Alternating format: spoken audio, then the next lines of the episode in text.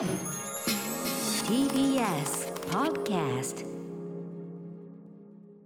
2019年12月のクリスマスプレオープンから昨シーズン2月9日本格的に営業スタートしたアトロクゲレンデ。今シーズンは雪の季節が始まった12月23日。あなたの描くシュプールにお供します。ボーイズトゥーメンフィーチャリングブライアン・マクナイト。Let It Snow アトロクゲレンデは雪が降っています。それを眺めながら93年の彼らのクリスマスアルバムクリスマスインタープリテーションからボーイズトゥーメンサイレントナイトからレッドイッツのお送りしました。いやーもうすでにもう世界がガラッと変わりましたよね。90年代ね、まあこれは議長かかったら90年代から90年代初頭ゲレンデですよ。はい。そんなとこにまあ。タイムスリップしちゃいました今。しましたか、うん。タイムスリップ。なんかなんだろう昔見たドラマの中で主人公がラジオを聞いてて、はい。はい。そのラジオから流れてくるラジオを聞いてるような気持まさにねそういうことが、うん。ラジオ的な役割ですからね、ゲレンデ DJ っていうのは。そしてその多分窓の外は窓の外は雪景色こっちはちょっとポカポカした中でね、それを見ているというそういう状況じゃないですか。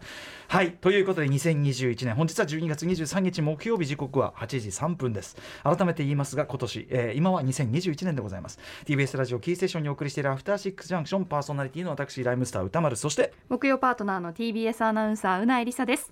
ここからは聞けば世界の見え方がちょっと変わるといいなな特集コーナービヨンドザカルチャーです。すでにすっかり始まっております、今夜は南部ひろみさんとお送りするこんな特集です。南部ひろみのゲレンデ DJ 特集クリスマスエディションというわけで改めて今夜のゲストをご紹介しましょう。TBS ラジオ荻上チキセッションのパーソナリティでフリーアナウンサーそしてゲレンデ DJ の DJ 姫子と南部ひろみさんです。あーよろしくお願いいたします。お願いします。さあ待ちに待った企画でございます。ラジオでゲレンデ DJ のって紹介される日が来るとは。いやーよろしくお願いします、ねえはい、はい。えーということで、まあ、あのもちろんねチキさんにもこの番組大変お世話になっておりますが、はい。ねえーまあ、はい。推薦図書とかもあります、うんスプラトゥーンもありますしね、はい。えーですが今回は南部さんでございます、まあ南部さんのゲレンデ DJ 特集、あれやったの？まだ今年なんですよ。今年の冬だったね今年の7日に放送ただしてシーズン的には前のシーズンで、前のシーズンやはりカ今シウントがね。ーズンスタートで。そうですよね、ね。はい。2月9日なんですけど、とにかく大反響でございました。あの南部さんの方にもはい。反響というのはありましたか？もうすごかったです。びっくりしました、ええ。えなんか時代をあの知ってた人とか、うんうん。あと実際ゲレンデ DJ の,、あうん。の後輩だった子とかが、はい。なんか探してくれて、ええ連絡してきてくれたりとか、えへえ実際スキー場のあので働いてらっしゃった方とかを伝ってとか、はい。すごい反響でしたびっくりでした。ーそれは素晴らしい。はいあとセッションにいらっしゃるゲストの方々にも口々にそうですよね。言っていただいて。いやー、ええ。それは本当にありがたいことです。そしてまあうなえさんはね、はい。ある意味そのゲレンデ DJ リアルタイムは知らない世代ですから、その世代もぜひですね、味わい尽くしていただきたい。これがバブルだ。これがバ いや知ら知らない人はあの新しい知ってる人は懐かしいで懐かしい。そういういきたいと思います。味わいはたいと思います、はい。タイムスリップまあそれは今僕のワードで言ったらこれがバブルだになったわけですけどね。い、そうですねそうですリいやでそのリッチなリッチな気分を味わっていただきたいということですね。はい。ということで、えー改めて今回どんなお話というかどんな展開にしましょうか？あの前回あのイメージを広く皆さんにゲレンデ DJ って言って、うんうん。え何それっていう人々が多いっていうことが、あの実感うとしてなえさんなんかもそうですよ。得れたんで、だって生まれてなかったりとかいう30年前ぐらいだから、うん。であの j p o p 仕立ての分かりやすくあ好きってこういう感じだよねこういう曲だよねっていうので、ええあの j p o p 中心に、うん。あの選曲をしたんですけれども、前回はい。えー前回がサイド A だとするならば、はい。今回は2度目ですのでアえ。えドロックゲレンで、さらに忠実に洋楽メインだったうん。あの頃のゲレンデを再現しようと思って、サイド B でお送りしたいと思います。つまり当時のスキー場これゲレンデ DJ がかけた曲は主に洋楽だったわけですね。あのメインが洋楽であと私があのアルバイトをしていた、はい。半当時旧ですね。ハンターマウンテンうんうん。スキーボール塩原っていうのは、うんうん。あのリクエストタイムだけ邦楽。はい。であとは全部洋楽っていうなるほど。あの縛りというかルールがあったので、まあ、ある意味 BGM 的にこう流れ流しやすいとかそういうのもあったんですかねやっぱね。うん、そうですね。あのゲレンデ DJ のお仕事について前回お話ししましたけども、まあ言ってみれば場内アナウンスなんですよねうんスキー場の中の。うんうんで場内アナウンスであの今だとスマホではいはい。検索するようなことを、うんうん。あのアナウンスしていくっていうのがメインで、うん。プラスあの自然相手ですから。うん。あの環境を、うん。なんていうのかなあのこう、うん。クリエイトするというか、演出していくっていう役目もその天候に対してこういうそうなん曲をですゲレンデ流すとか日が沈んできたらとか。そうなんです。あの晴れてたら晴れてる選曲だし、曇ってきたらとか風が強くなったらとか、そこに合わせて臨機応変雰囲気をマネージしていくっていうのもゲレンデ DJ の仕事だったんですよ。なるほどなるほど、ええということで今回はだからちょっと一歩踏み込んで、はい。当時の、まあ、割とこう忠実にこう、ね洋楽を中心におはい。いただくということですかね、はい、しかも今回は番組内番組がまたねありますからそうねなんです。はい。完全にカンパケスタイルですねもうね。緊張してます。我々は。ゲレンデに行った気持ちでいいってことですよね。そういうことです、はい。うんということでリスナーの皆さんも、うん。ぜひゲレンデ気分でね、もうスキーウェア着てる気分でお願いします。うな、ぎさんはもちろんリアルタイム世代ではないわけですけど、スキーとかもうスキーのイメージも我々と違うかもねすでにね、うんそうですね。ゲレンデゲレンデ。ゲレンデに立ってバンやっていいですか？それあのちょっとあのあの 違うんですよ。あの私がうんあのあれなんですよ。あのはいあの私をスキーに連れてって、今のババーンっていうのがあの本当に銃撃ってる感じなの。そうです。違うね。あの架空のあれね、素敵なあの人に向かって当時はねそれを実際ゲレンデでやってた人たちがたくさんいたんです。それえそのあの映画を見て？もちろんもちろんもちろん。空気空気。こういういいサインになりますもんねですよ。いいサインになるじゃないですか。あなたのこと気に入ったわって。やってた人い本当に本気でいましたから。そうです。か、はい。バーン。っていうことも含めて、はなんかうないさん言うとちょっとニュアンスがね。い、いいいいいいそういう感じなんか。FPS 今。攻撃的になっちゃう。まあまあまあじゃあということでね、はい。あのー知らない世代も知ってる世代も楽しんでいただける特集でございます、えーお知らせの後本編スタートです。はい、えー時刻は8時10分です。アフターシックスジャンクションパーソナリティ私ライムスター歌丸。そして木曜パートナーの TBS アナウンサーうないりさです。今夜は南部ひろみさんプレゼンツゲレンデ DJ 特集クリスマスエディションということで TBS ラジオ荻上チキセッションのフリーアナウンサーでゲレンデ DJ 南部ひろみさんとお送りしていきます。今日は BGM もすべてええ。南部さんチョイスということではい、すね、もう頭を悩ませましたけれども、あの今でもオンエアされる、ええ。あのガンズとかジャーニーとか、はい。キャロル・キングとかマイケルとかジャネットとかスティングとかジェネシスとかその辺はうん。ちょっと遠慮していただいて、ええええもう今日アトロクゲレンデじゃないとかかんない選曲を中心に積極的に選んでみました。でも当時はゲレあンデでもう当時流れてたものの中から、うんうんあの今ちょっと聞かないなとかあ懐かしいと思ったものを中心にセレクト、今例えば流れてるのは？はいレイパーカージュニア。レイパーカージュニアのねはい。えーとうウーマインラブ。ウーマンインラブ。ね、ははい。い、まああのー我々ねククラブとかでたまにそういう選曲する人はいるかもしれないけど、うんうん。はい、でもまあこれもよくかかってたと。はい、で、うん。選曲ねなんかし直してみて改めて気づいたんですけどあのスキー場当時のスキー場って、え大自然のクラブだったっていうかディスコ文化からクラブ文化に移り変わっていく過渡期の間に、うんうんうん。あのスキーブームとともに、はい。あのゲレンデ内っていうのは割とその辺をすごい意識して選曲してたなっていうのと、ちょっと踊れる感じおしゃれで踊れる感じ。ダンスっていうジャンルがすごい人気があったさっきもリック・アストレイとかね、えあれなんか昼多分そうそうそうお昼そう、うんうん大正解です、うんうんお昼の選曲ですよ、うんまさに、うんうんうん。うんはい。ねえあそうですか。じゃあちょっとダンスフロア感もあったりする。いやもうそこが求められてるなっていう、だ CC ペニスの最初にかけたのも、はいはい。うんうん。あのハウス系っていうかそうか四つ打ちものもあったり。すごい人気があったうん。しいやでも実際そうですよね。ディスコだ出会いの場でもあるし正直スキーウェア着てるとお互いよく見えるっていうのはよくね言われてることでしたからねこれね。何なんですかねあれねいや本当に見えますよね。なんだろうね滑ってるのかっこよく見えるし。戻ってからがっかりすることえ戻ってからがっかりすることそう。もうねそれはリアルだね。いろんなことがねいろんなことがゲレンデはありましたよ。それはい。でもマジックそれはだから逆に言えばゲレンデでマジックがかかってねね。そういうことですよ。はい。さあということで、えー、南部さんとお送りしていきましょう、はい、本日は2部構成でお送りしていきます。前半は改めてゲレンデ DJ のお仕事についてそして後半は番組内番組アトロクスノーエクスプレス2021をお送りしていきます、はい。それではまずは前半です。選曲するだけじゃないゲレンデ DJ のお仕事。ということで、まあ、今回初めてゲレンデ DJ、えーこのねお仕事について聞くという方のためそして前回のおさらい、えー語りきれなかった D ゲレンデ DJ のお仕事について改めて伺っていきましょう、えーまずゲレンデ DJ ってどういうお仕事でしょうか？えーさっきちょっと話しましたけれどスキー場の場内アナウンス業務プラス選曲権を持つうん。というお仕事こうブースサテライトブースみたいのがあって、外側からはあのハンターマウンテンは見えなかったんですけど、うんうんうん。でもあの DJ ブースの中から外が見えて、うんうんうんで前回出演させていただいた時にゲレンデ DJ ってあのゲレンデにサテライトのブースがあってラジオやるってことだよねっていうふうに、うんうんうん。あの認識された方が非常に多かったなと思って。であのラジオの形式っていうか放送じゃないので、うんうん。あの放ラジオ形式だけれども場内あくまで場内放送。はい、はい。流れない。あと、あの選曲もあとワンマンで全部うん。一、人で DJ が切り盛りするっていう形なんです。まあ言ってみればオリジナル元々のラジオ DJ の形に近いですもんね。喋っていはいろんな情報を入れて曲も自分で選んはいでというね。うん。はい。そういうお仕事と。っていうことはじゃあちょっとこう呼び出しとかそういうのもやったりとかですか？あの迷子とあうん。の個人的な呼び出しっていうのは NG だったんですよ。あのキリがなくなっちゃうので。なので迷子とかあと,、えー、とお土産スーベニアショップがどこにありますよ、うんうん。場所の確認ですね。あと一番大事なのはあのスキー場リフトの運行状況とか待ち時間とかあとコースコンディションコースどこが空いててなんか例えばあのコブのコースであのモーグルの大会今日やってるからクローズだから行っても滑れませんよっていうことを登る前にあらかじめお客様にお知らせするっていう業務だったんですね。なるほどなるほうん。うんど。あとはその駐車場こんな感じになってますそうそう。よとかあと車の移動はそうですね、うんうお願いしてましたね。なるほどね。はいあと何時までになってますよとかうん、当然そうなんです、そうなんです。お尻をあのうん。区切っていくというか、はいはい。あの当時うなぎさん想像してみてください。はい。スマホないんですよ。はい。インターネットもないんですよ。うん。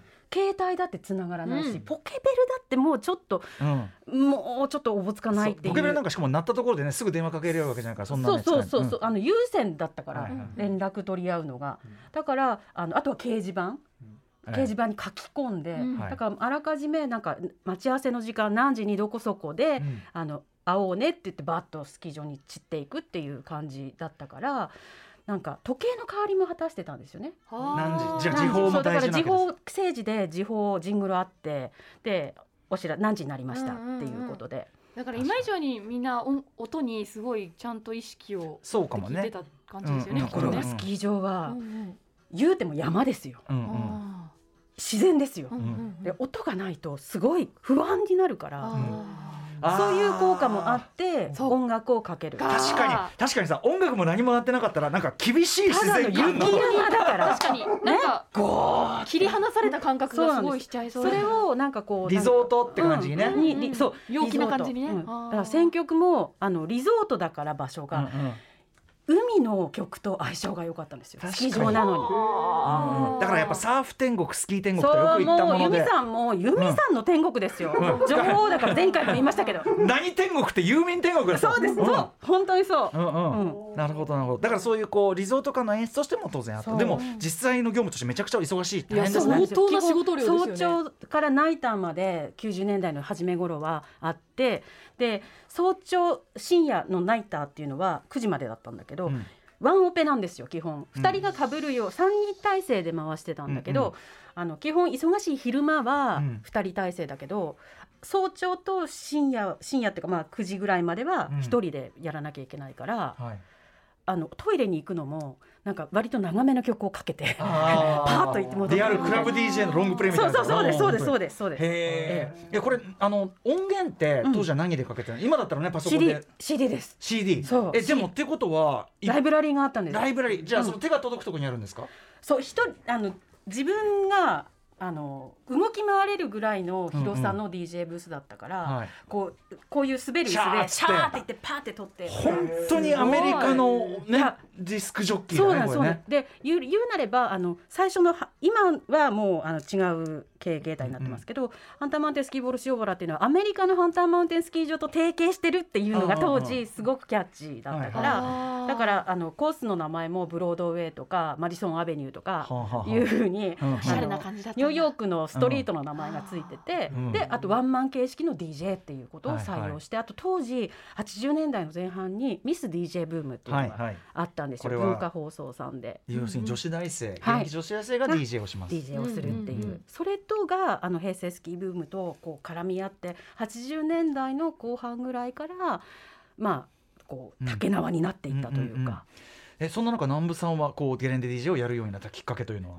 私はあの当時就活失敗してなんか仕事しなくちゃっていうので、うんうん。そしたらあの知り合いの先輩がやってらしてでこういうのあるからあの面接してみるって言われて、でうん。私の DJ のお師匠さんっていうのが、えっと今 FM 栃木レディオベリーでうんうん。番組担当されてるんですけども、開局からあのやってらっしゃる鹿島田千穂さんという方で、うんうん。その方にあのと面接で、うん。であの採用していただいて。でそのハンターのスタイルっていうのはあの千穂さんがもう築き上げてだからジングルも全部千穂の千穂さんの手作りだったし声で、うんうんでそのタイムテーブルみたいなものっていうのも、あのだから形がすっかり出来上がったところに私がうんうんうん。91年に、はいあのアルバイトで参加したっていう感じ、でも結構喋り手としてその買われてっていう部分がありそうですねそれはね。どうだったんだろう、まあ、その辺千穂さんに聞いてみないと あれだけどただん寮生活なんですよ、えスキー場って。だから、うん喜びになりますよね。あの通いってわけんかね、うん。そう。あの割と喋り云々っていうよりは、うん。共同生活でうまくやっていけるっていうところがポイントだったのかな、後にあの千代さんが FM 栃木にあのでお仕事されるっていうんでうん。その DJ の総括っていうかあのうん。管轄の仕事を私と DJ ガッピーっていう2人で、はいえー、96年ぐらいまで、うんうん。あのオーディションを、うん。あの各大学のうんうん。DJ 研とか、はあ。アナウンス研究会とかにお願いしたりして、はいはいはい。でオーディションやってっていう立場になってみて、うんうん。やっぱ喋りの上手い下手とかよりは、うんうんうん。それはあの訓練とか慣れればなんとかなるから、やっぱりそれよりはそう人を見知りしないっていうところうんうんがすごい、あの共同生活に向いてるかみたいなところを見てました。なるほど。そしてですね先ほどから伺ってますけどねかかって今後ろでボビー・ブラウン流れてますけども、はい、ボビー・ブラウンうんはうん。人気がありました90年代前半。うんまあ、いわゆるボビオ君なんてねいうこと言われてた時代でもありますけど、はい。スキー場でもそうだったと。あそうでししたそうでした。これ選曲あのえっと基本的にはご自身というかなこっち側が選ぶけど、うんうん。リクエストとかあるんですか？リクエストもちろんあって、あの各レストラン山頂の方にあるゲレンデのない中にあるうんレストランとか、あとロッジのそばのレストランとか、はい。リクエストカードとあのカラオケの歌本みたいにそれもあの手作りでうん。ワープロで、その後私打ってあ志保さんこんなこともやってたのかと思ったんですけど、打ってで一覧になってるやつの中かあらー選んでもらって。選んでもらってでリクエストカードをその箱があってそこに入れてもらって、ええそれをパトロール隊が、うんうん。パトロールの仕事で滑ってくるじゃないですかこれスキーのパトロールね要するに危ないことないから。はいはい。で怪我してる人助けたりとか。はいはい。でその人その人々があの途中ピックアップしてくれて DJ ブースに持ってきてくれる。あいろんなところに置いてあるやつ。すごいね。でもなんかいろんなところからの頼りをはいここに手に持ってきてくれる、う。ん。ねでそので届いたものの中からリクエスト曲を選んで。選んででそれを曲順うん、つなんかこういう感じがいいかなと。それぞれ DJ の個性があったんですけこれどねメッセージ付きだったりするの？もちろんもちろん。そっちの方が多かったんで。ういうことですよね。な何が書いてあるんですか？もうね告白ですよ。へえ。だってだって家電だよ。その頃家電ですよ、うんうん。なんとかつながりを持とうと思ったら、はい。家に電話してへまあ大体お父さん出たりお母さん出たりっていうはい。とこからの攻防ですよ、はいはい。だからスキーに来れてるっていう時点でもうハードルがない。もうチャンスですよ、うん。なるほど。で何時リクエストタイムも決まってたからその時間に一緒に聞こえるところにあのうん。場所によっては聞こえないから、レストランでその時間ご飯食べようとか、その予定があるわけですよ。でそれに合わせてリクエストタイムが何時何時って決まってたから、もう届いたものはもうああじゃあなるべく早めにかけてあげようとか、メッセージ言ってあげようとか。何々さんこれはまあだから加盟だったりするのかな東京都の何々さんからいただきましたああ本名の方もいらっしゃるし。高橋大好きみたいなそういうああそうそうそうですそうですそうですそうです。そういうやつよそれはね。どうですか？聞いてないこともある。と大だから、ねえシーズンまたいで頑張る人もいた。不発みたいな。うまくうまく聞いてもらえなくて。そうそうそうそうちょっと温泉車に周りがうるさくて、うん。あんま聞こえなくて。で、あの 4W で D でみんなで来て、で行きになんとなく振ってたけど、全く気づいてもらえなくて、で曲はかかったと、ええ。あどっかで聞いててくれてるかなと思ったら全然聞いてなくてダメでした。じゃあ今年もみたいな。方とか。あー。すごいね。可愛らしいね、じゃあということでですねここで一曲ぜひ南部さんに選曲していただきたいんですけど。はい。うん、あのね前回あの「吹雪いたらえんや」っていうキーワードに、音楽評論家の高橋義明さんや、ええ。武田砂鉄さんが非常にあの心に刺さったというパワーワードということで。えあの吹雪いた時にこういう曲をかけるっていうのを DJ 大体持っていて、うんうん。で私吹雪いた時にうん。この曲かけてました、アニタ・ベーカー「スイートラブ」です。スイートラブをはい。南部さんは吹雪いた時にかけてた、はい。確かに僕スイートラブあの吹雪のイメージなかったけど、うんうん。あのイントロのちょっと大行な感じとかあのユーミンさんの「ブリザード」とかも通じる、あはい。やっぱこうね。あるよね。うん、でなんだけどちょっとこうまだまだちょっとそこまで危険度はない感じ。歌詞というか曲が連れてくる感覚みたいなものを大事にして選曲してたはいなって思います、はい、これもっと吹雪いてくると変わってくるんですか、もっと吹雪いてきたらシンプリレッドとか、えあとえっ、とシンプリエイヤもかけるかな。え、うんうん、シンプルヘッド何かけるんですか、えっ、とねシンプリレッドあのあれホールホールディンバックザイヤー。あホールディンバックうんトゥイヤー、ああれがかかるると、あ出ないで中にいとこうみたいな気持ちになってもらえるな落ち着いた気持ちと思ってレイドバックしてもらう、なるほどね。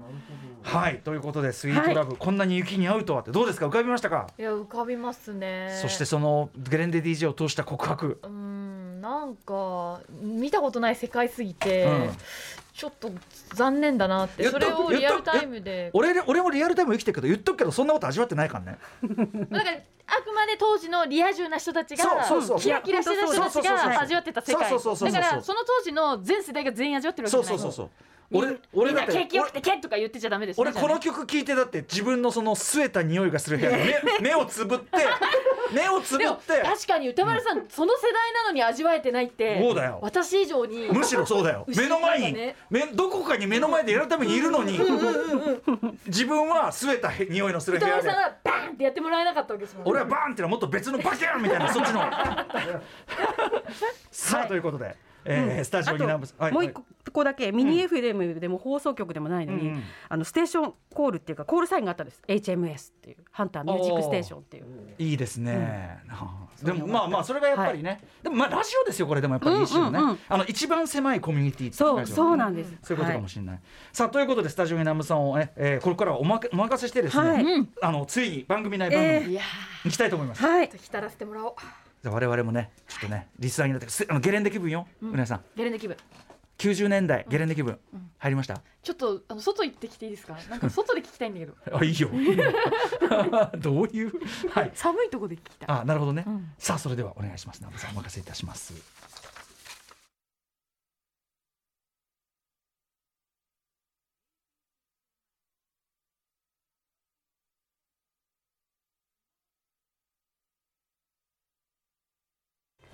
クリスマスイブを明日に控えたアトロクゲレンデにようこそ。DJ は姫子と南部ひろみです。早朝に降った新雪程よく圧雪がかかってコースコンディション良好ですもんね。吹雪いてないし視界も効きますよね。オレンジのナイターの照明に照らされて綺麗です。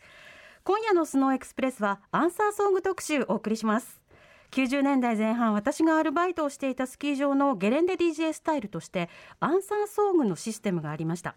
スキー場ですからお客様は防寒バッチリのスキーウェアにゴツゴツのスキーブーツ分厚い手袋といういでたちでした。滑りを楽しんでいる合間に書くリクエストは備え付けのアンケート用クリップ鉛筆で書く作業を面倒に感じられる方も多くて7し曲なしで DJ さんなんかかけてとか彼女に振られました慰めてくださいとかもちろん込み入った事情をびっしりリクエストカードに変えて伝えてくださるスキーヤーさんもいらっしゃいましたので今夜はアトロクゲレンデのリピーターさんからいただいたメッセージに私が曲でお返事していきたいと思います。一晩早いプレゼントをお届けします。ラジオネームラジオネームシロさんからいただいたメッセージ。歌丸さんうないさん南部さんこんばんは。こんばんは。ゲレンデ DJ 特集楽しみにしていました。毎年ホリデーシーズンになり街がにぎわい人々も浮かれているように見えるのが好きなんですがその分普段以上に孤独感を感じぐっと寂しい気持ちになることがあります。そんな寂しい時に寄り添った曲をかけてほしいです。ラジオネームシロさんへ。90年のヒット曲。中山美穂遠い街のどこかで。遠くにいる誰かを思う行為人でなくても大切な何かを心の中に入れた時寂しさはちょっぴり紛れませんか？ラジオネームシロさんのそばに今夜はアトロクゲレンデがいます。遠距離恋愛がテーマの映画やドラマ小説が今よりずっとたくさんあった時代。誰かと出会ったりつながり続ける手段が限られていたからこそ曲に思いを託すという精神的な作業が割と身近だったのかもしれない。1曲目91年リリース中山美穂遠い街のどこかでお送りしました。私がゲレンデ DJ だった旧ハンターマウンテンスキーボール塩原が地元という洋楽ファンのラジオネーム未確認思考文体さんから当時の鉄板オープニングナンバーをというオーダー。デフレパードヒステリア。ラジオネーム未確認思考文体さんからのオーダー。87年。アルバムヒステリアからタイトルチューンです。デフデフレパート。ヒステリアお聴きいただいています。2月9日前回のアトロクゲレンデの放送の後に明日のカレッジの金曜日で澤田大樹記者と武田砂鉄さんが話題にしてくださいました。砂鉄さんハードロックバンドがバラードをうんとリリースしていた時代と評されていて本当にそうでした。ガンズオジーエクストリームボンジョビなどなどあまあまのラブバラードのリクエストにお答えすること多かった。ゆえにオープニングチューンにすることも多かった。デフレパードでヒステリアでしたラジオネームふんどしゆで太郎さんからマトリックスレザレクションを見たら昔はとても仲良くしていて今はちょっと疎遠になっている友人に連絡を取りたくなりましたがなんとなく緊張して踏み出せずにいますその一歩の勇気が出そうな曲をということで牧原紀之雪に願いを。冬の決め曲を一番持ってるアーティストと言っても過言ではないですよね。ユミさんに続く大好きなこの人の曲がゲレンデに流れない日はなかったです。ふんどしゆで太郎さんこの人も歌ってましたよ。クリスマスイベントチャンスじゃないかな。勢いついたかな。93年リリース牧原紀之さんのアルバムセルフポートレートから牧原紀之雪に願いを。ラジオネームマーサの前の弁当屋さんから美大のお嬢さんが来春大学4年生になって卒業制作と就職活動に忙しくなると。娘さんに応援の一曲お願いしますといただきました。娘さんの現在の髪型ピンク坊主。素敵。谷村由美 Somebody Loves You マーサの前の弁当屋さんのお嬢さんへの眼差し娘さんの個性めちゃめちゃいいって尊重しているその姿勢応援したくてセレクトナンバー谷村由美 Somebody Loves You お送りしてます。そばで見守ってくれてる心強い優しさをいろいろあったら思い出してね。マーサの前の弁当屋さんからメールに姫さんの選曲でお願いしますとお書きになっていたのを見てお先週の火曜日塚本二木さんの明日のカレッジもお聞きいただいたんですね。ありがとうございます。私からのセレクション93年アルバム愛する人へから谷村由美 Somebody Loves You でした。2015年この曲を聴いた瞬間に黒歴史として葬り去っていた記憶が蘇ってきました。ゲレンデ映えする。間違いない。それを島江さんのお声掛けで思い出しけどあの時は白組の長の曲をかけるわけにはいかずで2021年のクリスマスを前に満を持してライムスターサイレントナイト。ナイターの雪山はミュージシャンたちが曲にかけた魔法を再現する力がある。見えないけど風圧がある。D さんが考えたであろうありもしないストーリーと歌丸さんが午前2時に練り上げた形のない計画と DJ ジンのミックスが醸す余韻と存在感をみんながはっきり分かるようにしてくれる力が。2017年入江優監督の SR 埼玉のラッパーマイクの細道で登っても茨に茨ラップ道マイティが読んだ句です。何度となく意識の中で再現し続けたこの行為をその人のラジオがアラジンのランプみたいに現実にしてくれました。あと少しに届いた瞬間が今夜のアトロクゲレンデでリスナーの皆さんとシェアできました。この曲に3人が託した強い何かがあなたのもとに届きましたか？私のところにも今受け取りました。アルバム Bitter Sweet Beautiful からライムスター Silent Night でした。86MS アトロク Music Station Snow Express。いやいやいやいやそのディレクターにお願いして、はい。せがんでいやジングルね作ってもらったんです、2015年の曲だからゲレンデ DJ でかかるとこれ仮想のあれですけども、はい。いやもうこのためにあったとあったイブなんだイブイブなんだろうなっていう気持ちに私勝手になって。たっての選曲をしていただいてありがとうございます。もうずと温めていただく思ってたことなんで本当の本当の事実ファクトです。ありがとうございます、本当の実ファクト。ねいやちょっと私ちょっとね恐縮やら恥ずかしいやらで、ね、そうでしょうね。歌丸さん、え目の前でっていうの。を顔真っ赤になってますけど。いやでもいやありがたいです。僕もすごい好きな曲なんでなりましたね。そしてねあの数々の選曲とあの、えーそのなんていうのリクエストを答えていくこの南部さんの。まずあのイントロで喋って、その間で喋る場合もあるみたいなああいうのは要するに事前に曲の構造みたいのをちゃんとチェックしておくわけですよね。あのね DJ 同士でもう時間がないから一度検聴して曲の合間ここ何秒何秒っていうのを書き込むんですよ、ええ。8センチとかアルバムとかに、だから次の人がそれを見てパッとリクエストが来た時にパッとかけられるように。でその秒数に合わせて何か。でこの曲がイントロあるから間にも入れられるぞっつって。特にイントロになんか入れるって割とゲレンデ DJ 特有のあれかもね。そうかもしれないですね。イントロじゃないあのごめんなさい。間。中イントロのところにね入れる。ねえ。うんそうかもしれない。まあそういうだからでリクエストの中にもこれ。なんかねスタイル90年代ね前半のラジオのスタイルってこういうところあったかもな。でもどうよこれによってやっぱ曲の響き方届き方変わりますからね。いやーその短い間にうん。中身のある言葉を入れるってめちゃくちゃ難易度高いじゃないですか,、確かだからフリートークの本当に凄まじいスキルアップになるし。しかもお便り受けてすぐやるわけよね。あメッセージくださったリスナーの皆さんありがとうございました。本。当にありがとう特ございます。に最初のシロさん、うんうん。あの孤独を感じる、うんそのなんか慰める曲を多分シロさん泣いてんじゃないかなって思うぐらいの。だったらいいな届いてたらいいな。堀井美香さんがね運転しながら聞いてるけど南部さん最高すぎるよ。スキースキー場スキー場行きたいって。来た来た来たこれ、ね、ありがとう。あデフレパートだあすごい。これたこれ竹田さん。竹さんですよこれ。そう。本当はねもうわざ反応するとこわざかけようと思ったんだけど。ピンポイントいすぎる。やもう聞いてくださってて嬉しい。ありがとうございます。もういやー歌丸さんでねやるのちょっとすごいハードルめちゃくちゃ嬉しいけどでもでも季なんか。節的にもねちょうどね、うん。サイレントナイトかけるちょうどいいですもんね。ありがとそうございまそうなんです。ありがとうございます。うなぎさんいかがでした？ゲレンとんデ気分。でもないクオリティの番組で。番組としてまずすごいやもうかったもんねカンパケかなっていうぐらい、うんうん。すごいですよね。これ生でやってるのが。そう。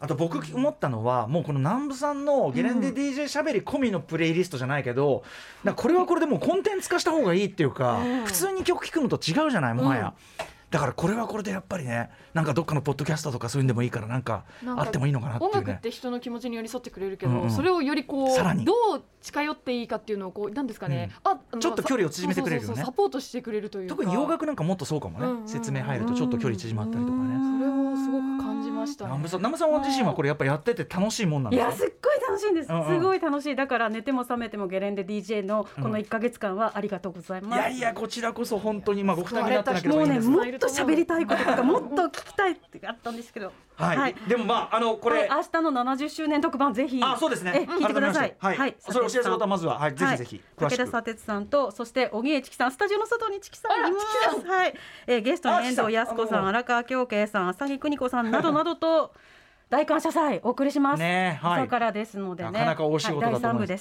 そんな大仕事の前日にね。本当ですね。ありがとうございます本当に。いやいやいや。こちらこそです。思い出させてもらいました。あの頃のドキドキを、まあこれでも南部さん定期的にお声掛けしてよろしいでしょうか。嬉しいです、うんありがとうございます。特に冬のシーズンの間ねやっていきましょうね。スキーシーズンね。ははい。い、ということであっという間の時間でございました。本日ゲレンデ DJ 特集でした。南部ひろみさんありがとうございました。またよろしく Station. After Six Junction.